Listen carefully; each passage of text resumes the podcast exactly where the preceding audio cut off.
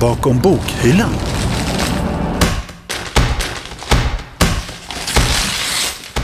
Alltså, egentligen är det ju inte jätteförvånande för vi människor kan, kan vara oense om praktiskt taget vad som helst. Så jag menar, en, i, inom filosofi är det inte ovanligt att eh, granskare nummer två oftast följs med kommentaren jag ser inte varför den här artikeln på något sätt skulle vara intressant. Vad kommer de säga? Kommer de tycka om det vi har gjort? Kommer de upptäcka fel? Är det, är det dåligt eller är det bra? Det är liksom inte alls satt i sten hur man ska granska forskning utan den kan, det kan se väldigt olika ut. Och i någon mening så är vi väl intresserade av att ha ett granskningssystem som är det som ger bäst, eh, bäst garanti för att säkerställa kvalitet.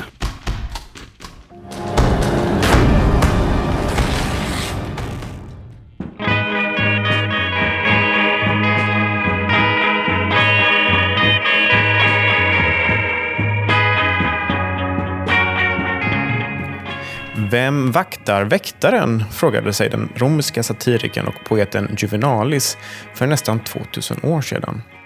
Frågan lever än idag, inte minst i serietecknaren Alan Moores grafiska roman Watchmen, där den engelska frasen “Who watches the Watchmen” flera gånger står skrivet på väggar och murar och som även gett boken dess namn. En av dess teman är problematiken att låta maskerade och anonyma superhjältar bestämma för mycket. Forskare kan ibland beskrivas som sanningens väktare, så vem vaktar då dem? Hur undviker forskningsvärlden nya fall av till exempel Paolo Macchiarini, som efter forskningsfusk opererade in luftstrupar av plast på åtta patienter, där sju sedermera avled? Eller Andrew Wakefield som startade en global antivaccinrörelse efter sin felaktiga forskningsrapport om att vaccin leder till autism. Hur kan vi lita på att forskningen vi läser är sann och av god kvalitet?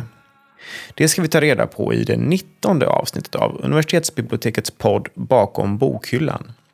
Jag heter Karl Edqvist och nu ska du få träffa forskarna William Bülow och Claudia Benhard Öttel om man tänker kring vilka plikter och vilka skyldigheter forskare har så handlar det väldigt mycket om att fundera på vilka, hur man ska agera för att någonstans bibehålla en tillit till forskning och vilket då essentiellt är någonting viktigt. Vi tycker att forskning är någonting som bidrar till att göra samhället bättre och det finns väldigt mycket potential i vetenskap och vi vill kunna att våra politiska beslut fattas på en rimlig grund baserat på evidens och så vidare. Och det är klart att då måste det finnas en grundläggande tillit för vad vi, vad vi som jobbar inom akademin faktiskt gör, att vi gör det på ett rätt sätt. Så att de som forskningsfusk i någon mening blir därför någonting som bedöms som ytterst problematiskt och djupt oetiskt att sysselsättas med. Just inte bara för att det i det enskilda fallet är så att man kanske fuskar och får en fördel utan för att det också hotar att undergräva någonstans den övergripande tilliten mot forskning. Jag heter alltså William Bülow och jag jobbar som postdoktoral forskare på filosofiska institutionen här på Stockholms universitet. Jag, eh, utöver att jag forskar i praktisk filosofi och tillämpar etik så undervisar jag bland annat i forskningsetik på några av kurserna som vi ger här, bland annat en, en kurs för doktorander. Eh, men jag har även forskat lite om, om forskningsetik i bred mening, framförallt frågor som handlar om oredlighet i forskning. Hur forskar man ens inom etik, inom filosofi? Hur, hur ser liksom forskningsfältet ut? Ja, I grund och botten så kan man ju säga att det skiljer sig från annan typ av vetenskap. Eh, I den meningen att många vetenskaper är ju intresserade av att ta reda på hur världen är och hur, den, hur, den faktiskt, hur saker och ting faktiskt ligger till. En, en etiker är ju egentligen mer intresserad av att ställa frågan hur saker och ting bör vara. Det vill säga att man undersöker frågor om vad som är bra, vad som är dåligt och vad som är rätt och vad som är fel. Och om man applicerar det då på det här fältet som brett brukar kallas för forskningsetik så kan man säga att det är frågor om just det. Vad som är bra och dåligt i, i forskning och vad som är rätt och fel. Och vad har man för skyldigheter och vad har man för ansvar som forskare och så vidare. Det har ju någonstans alltid funnits fuskare inom, inom forskning kan man nog ändå utgå ifrån. På samma sätt som det troligtvis finns fuskare inom alla andra fält. Men det blir någonstans ytterst problematiskt just eftersom att det är forskningen som institution är någonting vi vill kunna lita på. Men om man rent krasst tänker då på hur forskningen försöker hantera sådana här frågor så är det ju bland annat det att man brukar betona hur det, det sker ändå någon form av inom vetenskaplig granskning av vetenskapliga resultat. Vi har facktidskrifter. Och eh, där publicerar man inte vad som helst utan man oftast har man någon form av granskningsprocedur. Eh, det som brukar kallas för peer review. Och regeln här är ju då att man helt enkelt har flera granskare. Oftast att de eh, är anonyma för författaren själv men även att författaren är anonym för granskarna. Sen ska man betona att i vissa sammanhang så kan det där variera. I vissa fall så kan det vara så att det bara är eh, granskarna som är anonyma, så att granskarna känner till författaren. Och i vissa fall så kan det vara så att både författare och granskare känner till varandra, för de är öppna. Inom medicin till exempel finns det även fall där de här granskarnas egna rapporter publiceras som appendix till eh, de artiklar som sedan publiceras. Så det kan se lite olika ut hur den där granskningen går till. Men det är ett, ett viktigt sätt för hur man säkerställer kvalitet i forskning. Och, och, grundprincipen, eh, det är samma i alla forskningsfält ungefär, eller, eller kan det skilja sig? Vetenskapliga journaler har ju oftast i regel någon form av granskningsprocedur av den här typen. Och det är väl nästan snarare en definition av vad som utgör en vetenskaplig journal, att den har ett, eh, ett granskningsförfaringssätt av den här typen. Att det är en peer-reviewed journal. Inom filosofi, hur, hur, funkar det där? Är det, hur ser dina egna erfarenheter ut när du själv har skickat in artiklar? Jag har ju själv suttit i båda ändarna. Jag har både varit granskare på andras artiklar och så har jag givetvis skickat in egna artiklar. Och eh, det är ju någonting som min erfarenhet oftast är väldigt positiv. Men i grund och botten är det ju samma procedur där, att vi också låter våra arbeten granskas av andra som håller på med närliggande frågor. Och eh, för att det ska någonstans bedömas som accepterbart så ska ju andra inom fältet också tycka att här är någonting nytt och det här är en väl genomförd artikel argumentet som ställs upp är klart och tydligt. Man kan följa argumentationen och den är övertygande och så vidare. Peer review är alltså den engelska termen som på svenska brukar kallas referentgranskning, sakkunniggranskning eller kollegial granskning. Eh, termen betyder att oberoende forskare på ett strukturerat sätt granskar andra forskares manus innan publicering i en bok eller tidskrift. Ibland så leder det till att artikeln eller boken kan publiceras direkt, ibland till att författaren eller författarna behöver göra ändringar innan publicering och ibland så refuseras manuset helt. De som sitter i redaktionerna för vetenskapliga tidskrifter eller bokserier är ofta själva forskare. En av dem är Claudia Benhard Öttel, som är forskare, universitetslektor och docent i psykologi.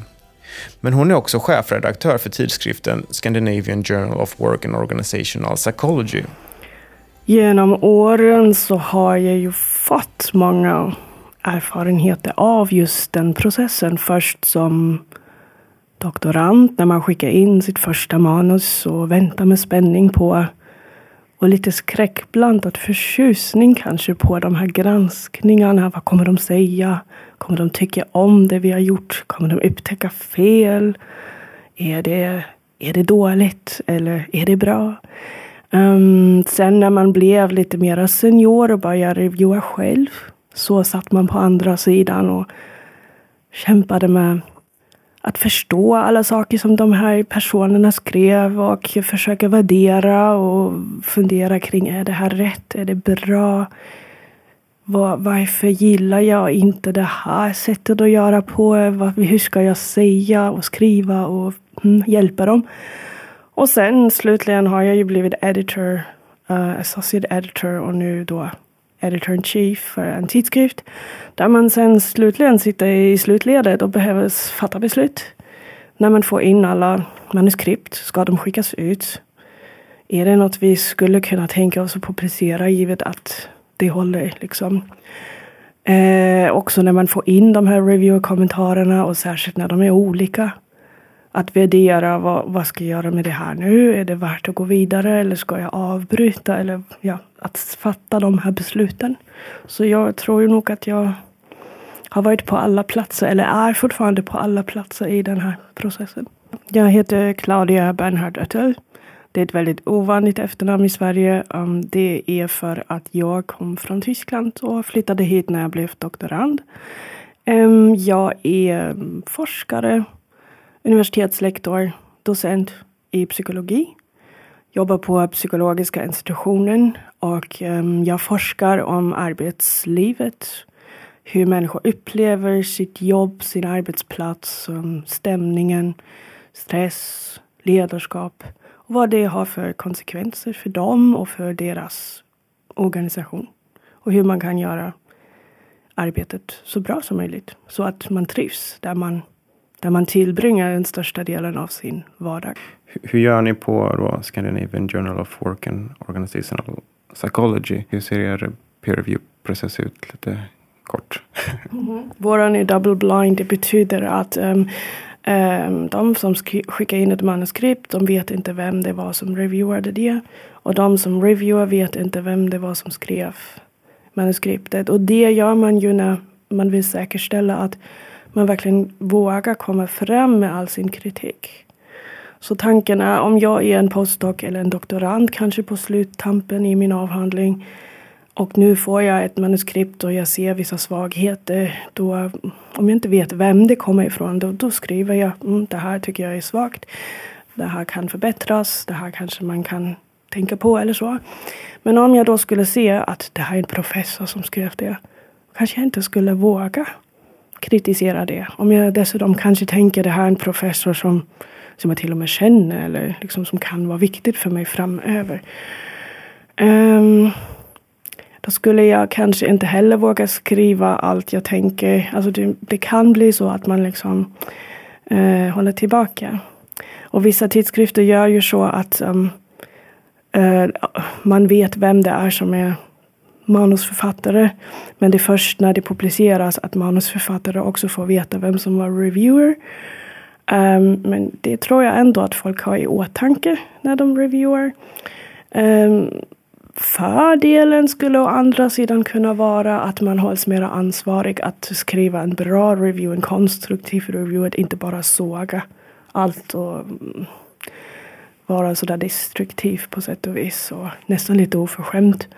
För det har ju hänt när det allt är anonymt att vissa har bara skrivit det här jättedåligt. Är det, um, är det vanligt? Jag har inte upplevt det särskilt ofta alls.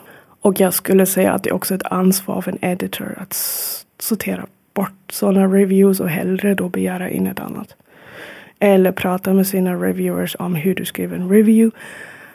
Det finns ju oftast också riktlinjer, alltså det finns många tidskrifter som gör allt de kan för att reviewerna ska skriva en konstruktiv och um, supportive, liksom kollegial review. Så jag själv har sällan, eller jag skulle nog säga aldrig, fått en review som var elakt. Men jag har hört och jag vet att det har hänt. Bakom bokhyllan. Allt utom boktips.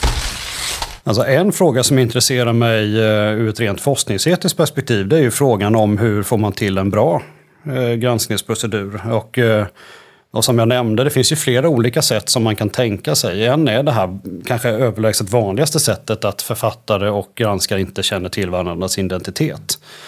Men jag har själv varit granskare i journaler där redaktören i sin tur har uppmanat mig att skriva under med min eget namn. Att helt enkelt göra min, att avanalysera mig själv. Men det har då varit någonting som de har uppmuntrat men inte nödvändigtvis sagt att du måste göra. Och oftast underförstått då att de gärna tänker sig att om du skriver under med ditt namn så blir det kanske någonting du ställer dig mer bakom den här, den här granskningen du gör. Eh, men det finns de som går ett steg längre och menar att man ska ha en helt avanonymiserad procedur. Så att eh, är du ställer upp som granskare så ställer du upp att helt enkelt ha ditt namn med. Och eh, det finns ju fördelar och nackdelar med båda två här. Och en tanke måste väl egentligen vara den, den frågan om vilken av de här leder egentligen till den bästa tänkbara kritiska opartiska granskningen av artiklarna. Och det är inte helt, det är inte helt lätt att avgöra det där, för det är ingenting som en filosof kan sitta i en fåtölj och resonera sig fram, för det är ju, blir ju i grund och botten en empirisk fråga. Men eh, några tänkbara resonemang här är ju liksom att om du nu skyddas bakom en än att du är anonym till exempel. Då är det klart att du kanske kan vara lite ojävigare i din tolkning eftersom att du kommer inte kunna helt enkelt den som har skrivit för artikeln vet ju inte, kommer inte veta vem du nödvändigtvis är. Eh, och därför kanske man eh, gör, är lite hårdare i jargongen än någonting och lite på ett sätt som egentligen inte hör hemma i ett akademiskt samtal. Men eh, medan om man är, är kända för varandra så kanske man helt enkelt kommer bli någon form av respekt. Å andra sidan brukar ett argument oftast lyftas fram att varför det ska vara anonymt är för att man ska kunna säga vad som helst och man ska inte vara beroende av att det finns någon någon person som nödvändigtvis vet vad jag har sagt. Om det kanske ska kunna få någon form av konsekvenser längre fram. Att ja, men den där personen skrev ner mig i en, när jag skickade in artikeln till den tidskriften.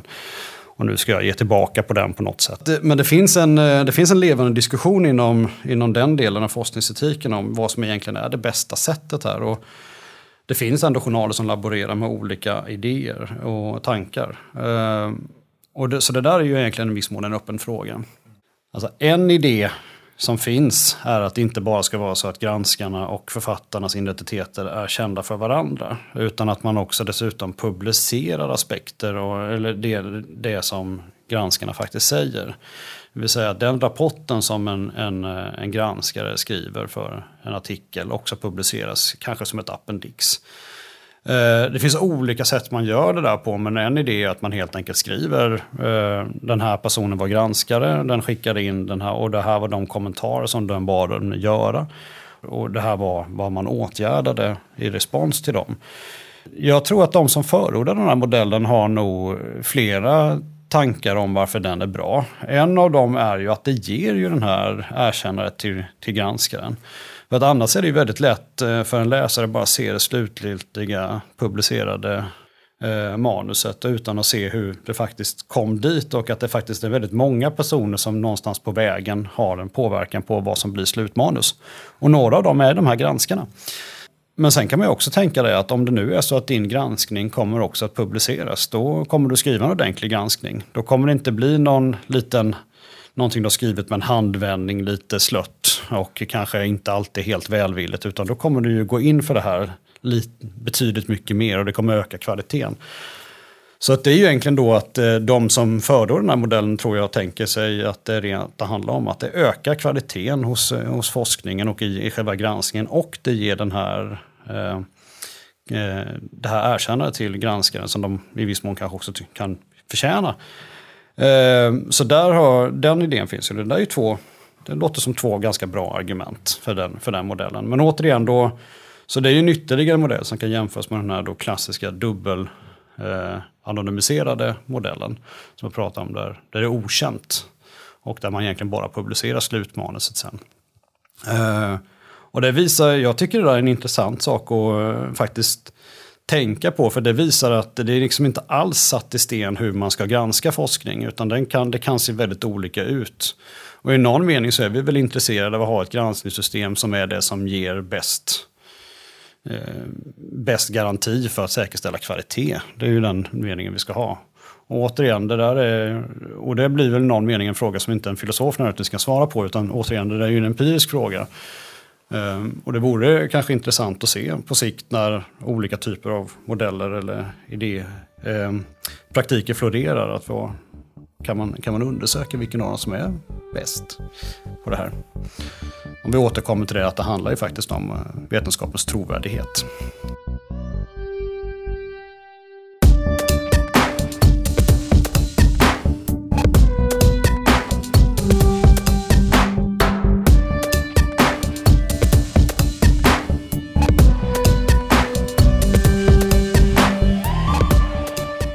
Peer review-process kan alltså se ut på olika sätt, men syftet är alltid att säkerställa forskningens kvalitet. Det betyder inte att det är en oproblematisk eller okontroversiell fråga. En vanlig invändning mot peer review och något som skapar mycket frustration, det är att det tar väldigt lång tid och saktar ner forskningsprocessen. Det är inte heller en uttalad del av en forskartjänst, utan det sker ideellt och utan kompensation i vare sig tid, pengar eller meriter.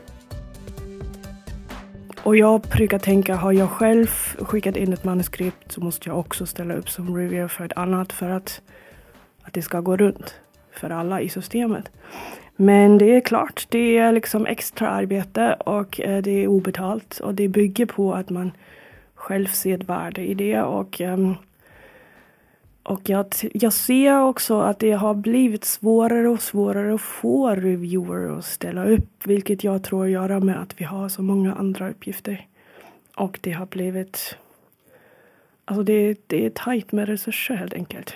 Och ur ett personligt eller privat, ehm, um, ur den synvinkeln kan jag förstå att man tackar nej. Um, jag önskar dock att det fanns framförallt mera seniorer som ställde upp. Eh, är det mest lite yngre eller halvvägs in i karriären eller vilka är det som mest gör reviews? De är nog mest villiga för de vill samla erfarenheten. Um, ibland är de väl också de som sitter närmast just, de är väldigt inne i sitt fält, de har läst all den senaste litteraturen, de kan lätt bedöma om det här är något nytt eller inte. Däremot så är ju seniora forskare kanske mera erfaren i hur mycket det måste till för att ett manuskript kan accepteras eller hur hård eller um, alltså hur mycket man måste granska det eller hur kritiskt man ska vara. Och de har också mera överblick och erfarenhet på ett annat sätt. Så jag önskar att vi hade liksom en balans. Och de som är seniorer de har många, många, många andra uppgifter. Så de har inte riktigt lika mycket tid såklart. Eh, och du som är redaktör då, då mm, har, är du van vid att sitta vid båda de här, både som reviewer och som forskare men också då att, att få tag på folk att göra reviews. Eh, som jag för, hur, hur, är det liksom att jaga folk eller hur, hur funkar det så att säga? Man, eh, för man kan inte skicka ut liksom tio förfrågningar till tio forskare på en gång eller hur funkar det? Nej, alltså jag vet inte hur andra gör. Jag gör en i taget och jag visst, då tar det mera tid. Man måste hela tiden liksom jaga reviewers eller skicka ut, skriva personligt till dem. Um, det bygger mycket på kontaktnätverk skulle jag säga. Um, men också att man känner någon som kan det här området. Särskilt om det är något som man själv inte forskar om. Exakt, liksom. Då, då är det svårast skulle jag säga. För då behöver man först eh, veta, okej, okay, vem, vem forskar om det här? Vem kan det här? givet att man inte känner den här personen så blir det ju liksom ett an mer anonymt eh, en mail som går till den här personen och um, då kanske man måste jobba ännu mera för att övertyga den att kom, hjälp oss, liksom. erbjud din kunskap och titta på det här. Bara för att ta ett anekdotiskt exempel. Jag har varit granskare vid ett tillfälle då det var en väldigt bra artikel som kom in i mitt tycke och som eh, vi var väldigt många granskare på den och den skrevs om och reviderades och kom in på nytt och sen läste man det en gång till så att vi granskare gjorde helt enkelt två förfaringssätt den gången. Och från att jag fick första manuset till att jag fick ett brev eller ett e-mail från redaktören att den nu hade accepterats så tog det säkert åtminstone 13-14 månader. Eh, men eh, det går långsamt i vetenskapen, det är egentligen inget nytt. Men eh, jag tänker också att det kan ju vara en, en väldigt positiv betryggande effekt att man tar de här granskningarna väldigt seriöst. Och man borde ta dem väldigt seriöst. Så eh, å andra sidan kan man ju vända och titta på hur det kanske är för någon som är ny i sin forskarkarriär som är beroende av att få ut lite, kanske publicera sig, så kan det här nog vara ännu mer frustrerande. Men å andra sidan, det kan också vara en, någonting som man borde kanske diskutera mer att när man skickar in någonting till en tidskrift ska det vara någonting som faktiskt är, är så pass bra att man tänker att det här, det här är i högsta graden publicerbart. Eh, man kanske inte ska kasta ut alla artiklar hur som helst utan man, man får tänka att man, man skickar in bra grejer som är värt, dessutom av den enkla anledningen att det ska vara värt någon annans tid att läsa och granska också. Man kan ju absolut förstå varför människor tackar nej till det här för det är väldigt tidskrävande. Det är inte nödvändigtvis någonting man har tid med. Och sen är man som forskare och dessutom har ett annat liv så kanske man inte vill sitta hemma och granska en till artikel. Nej, eh, man kanske hellre gör någonting annat. Någonting vi var inne lite kort på här innan var egentligen det här med uh, Reviewer 2 då, eller Reviewer 2. Uh, alltså att Eh, även om man har då eh, ett sätt man ska göra granskning på som är eh, liksom man kollar att det följer logiskt och konsekvent och så vidare. Men ändå så kan två forskare ha helt olika åsikter om, om någonting är bra eller om någonting är acceptabelt. Hur, hur kan det ens vara så? Alltså, egentligen är det ju inte jätteförvånande för vi människor kan, kan vara oense om praktiskt taget vad som helst. Det kan ju bero på otroligt många olika faktorer men eh, man kan ha fokusera på olika saker eller det kan vara så att man har olika idéer om vad som är en bra artikel eller vad som, vad som, är, vad som är det substantiella bidraget. Jag menar, en, i, inom filosofi är det inte ovanligt att eh, granskare nummer två oftast följs med kommentaren jag ser inte varför den här artikeln på något sätt skulle vara intressant.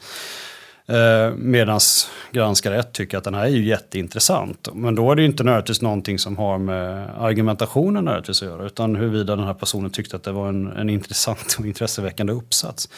Eh, så att, eh, och där har väl någonstans, eh, och, det, och det är ju som sagt, det där är ju någonting som kan låta som en egen uppfattning. Men det är ju också någonstans bedömningen om det här är någonting som tillför någonting.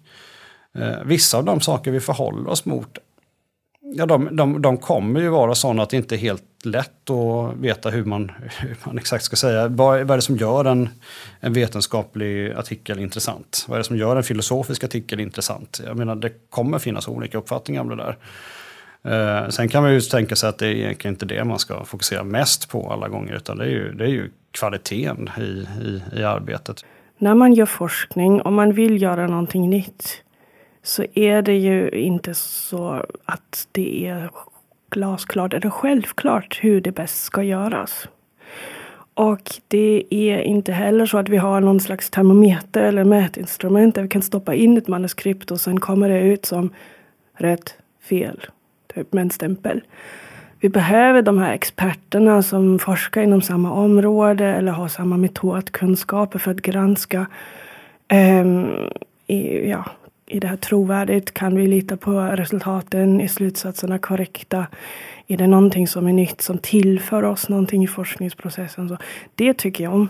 So when you see the sun it's gold and when you see the moon it's all silver and you see the ocean it's blue and when you see the fog it's all grey Nu börjar faktiskt detta avsnitt att ta slut, så jag hoppas att du fått en inblick i peer review-systemet. Och tänk på att när du söker artiklar på biblioteket så kan du filtrera så att du endast får peer-reviewade resultat. Vi som gör podden är Julia Milder, Urban Göransson och så jag, Karl Hedqvist. Kontaktinformation och information om musiken i detta avsnitt hittar du på bibliotekets webbplats su.se bibliotek. Hör gärna av dig med tips, frågor eller kommentarer. Men vänta! Tänker kanske en uppmärksam lyssnare. Macchiarini och Wakefield de var ju publicerade forskare och peer review granskar ju endast forskningen innan publicering. Vad händer när forskningsfel och fusk upptäcks i efterhand? Och hur känns det när någon gjort ett misstag som leder till en felaktig artikel? Det får du reda på i del två av detta program det kommer lite senare i höst, för om två veckor ska du få träffa Stockholms universitets bästa lärare. Vi ses då!